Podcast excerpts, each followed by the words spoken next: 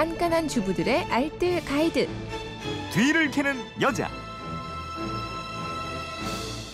네, 토요일 뒤를 캐는 여자 일주일 총정리편으로 꾸며드리고 있습니다. 주중에 놓치셨던 살림 정보들 오늘도 곽지연 리포터가 쫙 정리해 드릴 겁니다. 어서 오세요. 네, 안녕하세요. 월요일부터 살펴볼게요. 월요일에는 복숭아잼 만드는 방법하고 복숭아 통조림 만드는 방법 이거 알려드렸어요. 네.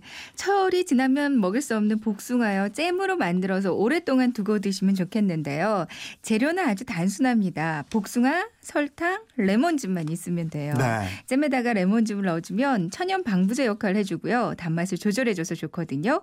복숭아 껍질은 복숭아 엉덩이 부분에다가 십자 칼집 한 번 내주고요. 뜨거운 물에 잠깐 담갔다가 벗기면 아주 깨끗하게 껍질 벗겨질 수 있습니다. 껍질을 벗기고 나서 반으로 갈라서 씨를 제거하고요. 적당히 썰거나 믹서에 갈아주면 되거든요. 그리고 냄비는 넉넉히 좀 높은 냄비를 준비해 주시고요. 냄비에다가 복숭아 먼저 넣고 끓이다가 적당히 졸여지 면 이제 설탕을 투하하세요. 네. 설탕의 양은 맛을 보면서 넣어주시면 되는데 보통 복숭아 양이 한 반 정도로 넣으시면 됩니다. 네. 마지막에 레몬즙 넣어서 걸쭉하게 졸여주시고요. 그리고 소독이 된 유리병에 넣어서 뚜껑을 닫고 거꾸로 뒤집어서 식혀주세요. 음. 다 식으면 이제 냉장고에 넣어서 차갑게 드시면 되거든요. 그리고 복숭아 통조림으로 드신다면 복숭아를 반달 모양으로 썰고요. 복숭아가 자작하게 잠길 정도로 물을 넣고 끓여주는데 끓이면서 설탕을 적당히 넣어주 시면 돼요. 예. 적당히 말랑해지면 식혀서 냉장고에 넣어서 시원하게 국물까지 드시면요. 음. 홈메이드 복숭아 통조림 맛을 보실 수 있을 겁니다. 네. 화요일에는 남편들의 와이셔츠 이거 깨끗하게 세탁하는 방법 알아봤죠? 네. 와이셔츠를 세탁하는 순서는 일단 찌든 때, 그러니까 애벌 빨래를 해 주시고요. 그 다음에 본 빨래, 탈수 건조, 이런 순으로 해 주시면 되거든요. 이 목이나 손목 부분에 찌든 때는 치약을 발라 주거나 아니면 샴푸, 베이킹 소다랑 식초를 함께 발라주거나 주방 세제, 아니면 폼 클렌징 등등을 물과 함께 묻혀주고요. 이대로 한 1시간 정도를 방치해 두세요. 그리고 나서 물로 헹궈주면 누런 때가 어느 정도 제거가 많이 되거든요. 네. 그리고 나서 이제 봄빨래를 해주는데 봄빨래는 손빨래를 해주거나 세탁기 울콧으로 돌려주면 됩니다. 그러니까 물빨래가 안 되는 소재도 있으니까 라벨을 먼저 확인을 해보시고요. 음. 그리고 세탁기에 넣기 전에는 소매의 단추와 셔츠 앞부분의 단추를 서로 엇갈려서 고정시켜 주는 게 좋은데 그럼 셔츠의 팔이 자신의 몸을 이렇게 감싸고 있는 것처럼 이렇게 단추를 끼워 주시면 되는 거거든요. 네. 그럼 세탁 후에 엉키지도 않고요. 그만큼 손상도 아주 적습니다. 음. 탈수는 아예 안 해도 되고요. 만약에 한다면 짧게 그러니까 살짝만 탈수해 주시고요.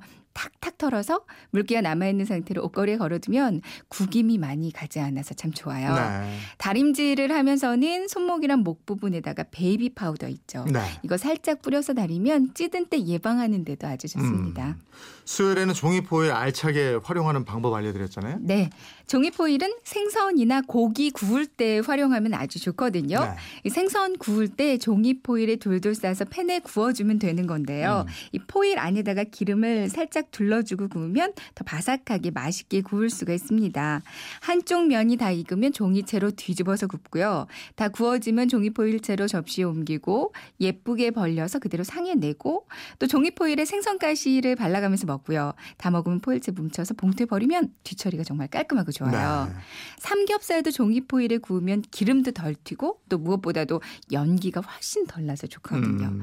뿐만 아니라 만두나 떡 쪄먹을 때 면보 대신에 깔아줘도 좋고 요. 명절 때 전 부칠 때 바구니에 음. 깔아줘도 좋습니다. 또 김치 썰 때 그 도마 위에 깔아놓고 사용해도 유용하거든요. 도마의 냄새 안 배고 또 그 물들지도 않아서 참 예. 좋습니다. 뿐만 아니라 보관용으로도 좋은데요. 냉동실이나 냉장실에 음식을 종이포일에 싸서 보관해 놓거나 아니면 음식 사이사이에 끼워서 보관하면 얼린 후에도 쉽게 분리가 돼서 참 음. 편해요. 뿐만 아니라 계절 지난 옷들 정리해서 넣을 때 포일을 적당히 잘라서 옷 가운데다가 대고요. 이렇게 옷을 개주면 제습 효과도 있고요. 옷이 흐물거리지도 않고 모양이 딱 예쁘게 접힌 상태로 보관이 가능합니다. 네. 목요일에는 차만 타면 멀미만 멀미하는 분들 네, 이런 분들. 아주 유용한 정보가 있었고요. 멀미에는요 생 강 생강이 그렇게 좋다고 합니다. 음. 멀미약보다도 효과가 한 두 배 이상 좋다는 연구 결과가 있었거든요. 네. 생강을 평강으로 만들어 먹거나 생강차로 드시면 멀미에 확실히 도움이 될 텐데요. 생강을 깨끗이 씻어서 물에 한두 시간 정도 불리고 껍질을 벗겨서 편으로 납작하게 썰어줍니다. 톡 쏘는 맛을 좀 싫어하신다면 물 넣고 한번 끓여주는 게 좋은데요. 그리고 나서 찬물에 식힌 다음에 프라이팬에 설탕이랑 함께 볶아줍니다. 이 비율은 생강이랑 설탕을 1대1로 하시면 되고요. 적당히 입맛에 맞게 설탕 양은 조절하시면 돼요. 주걱으로 계속 젓다가 물이 다 졸고 하얗게 설탕 꽃이 피면 완성이거든요. 네. 이거 차 타기 전에 한 두세 개쯤 먹고 중간중에 멀미 날 때 하나씩 챙겨 드시면 분명 효과를 음, 보실 수가 음, 있을 거예요. 음. 그리고 이번에는 생강을 채 썰어서 꿀이랑 함께 유리병에 넣어서요.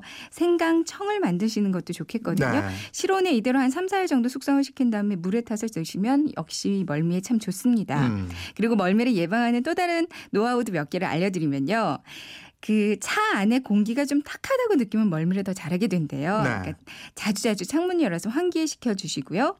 그리고 흔들리는 차 안에서 시선이 함께 흔들리면 더 멀미를 하니까 낮보다는 밤에 운행을 하시거나 아니면 선글라스를 끼거나 안대를 끼는 것도 도움이 된다고 합니다. 네. 그리고 옷은 좀 꽉 끼는 옷은 피하고 편한 옷 입으시고요. 음. 자리 선정도 중요한데 자동차에서 흔들림이 적은 것이 뒷좌석이 아니라 앞좌석이래요. 네, 네. 자, 주말판 뒤를 캐는 여자 곽지연 리포터였습니다. 고맙습니다. 네, 고맙습니다.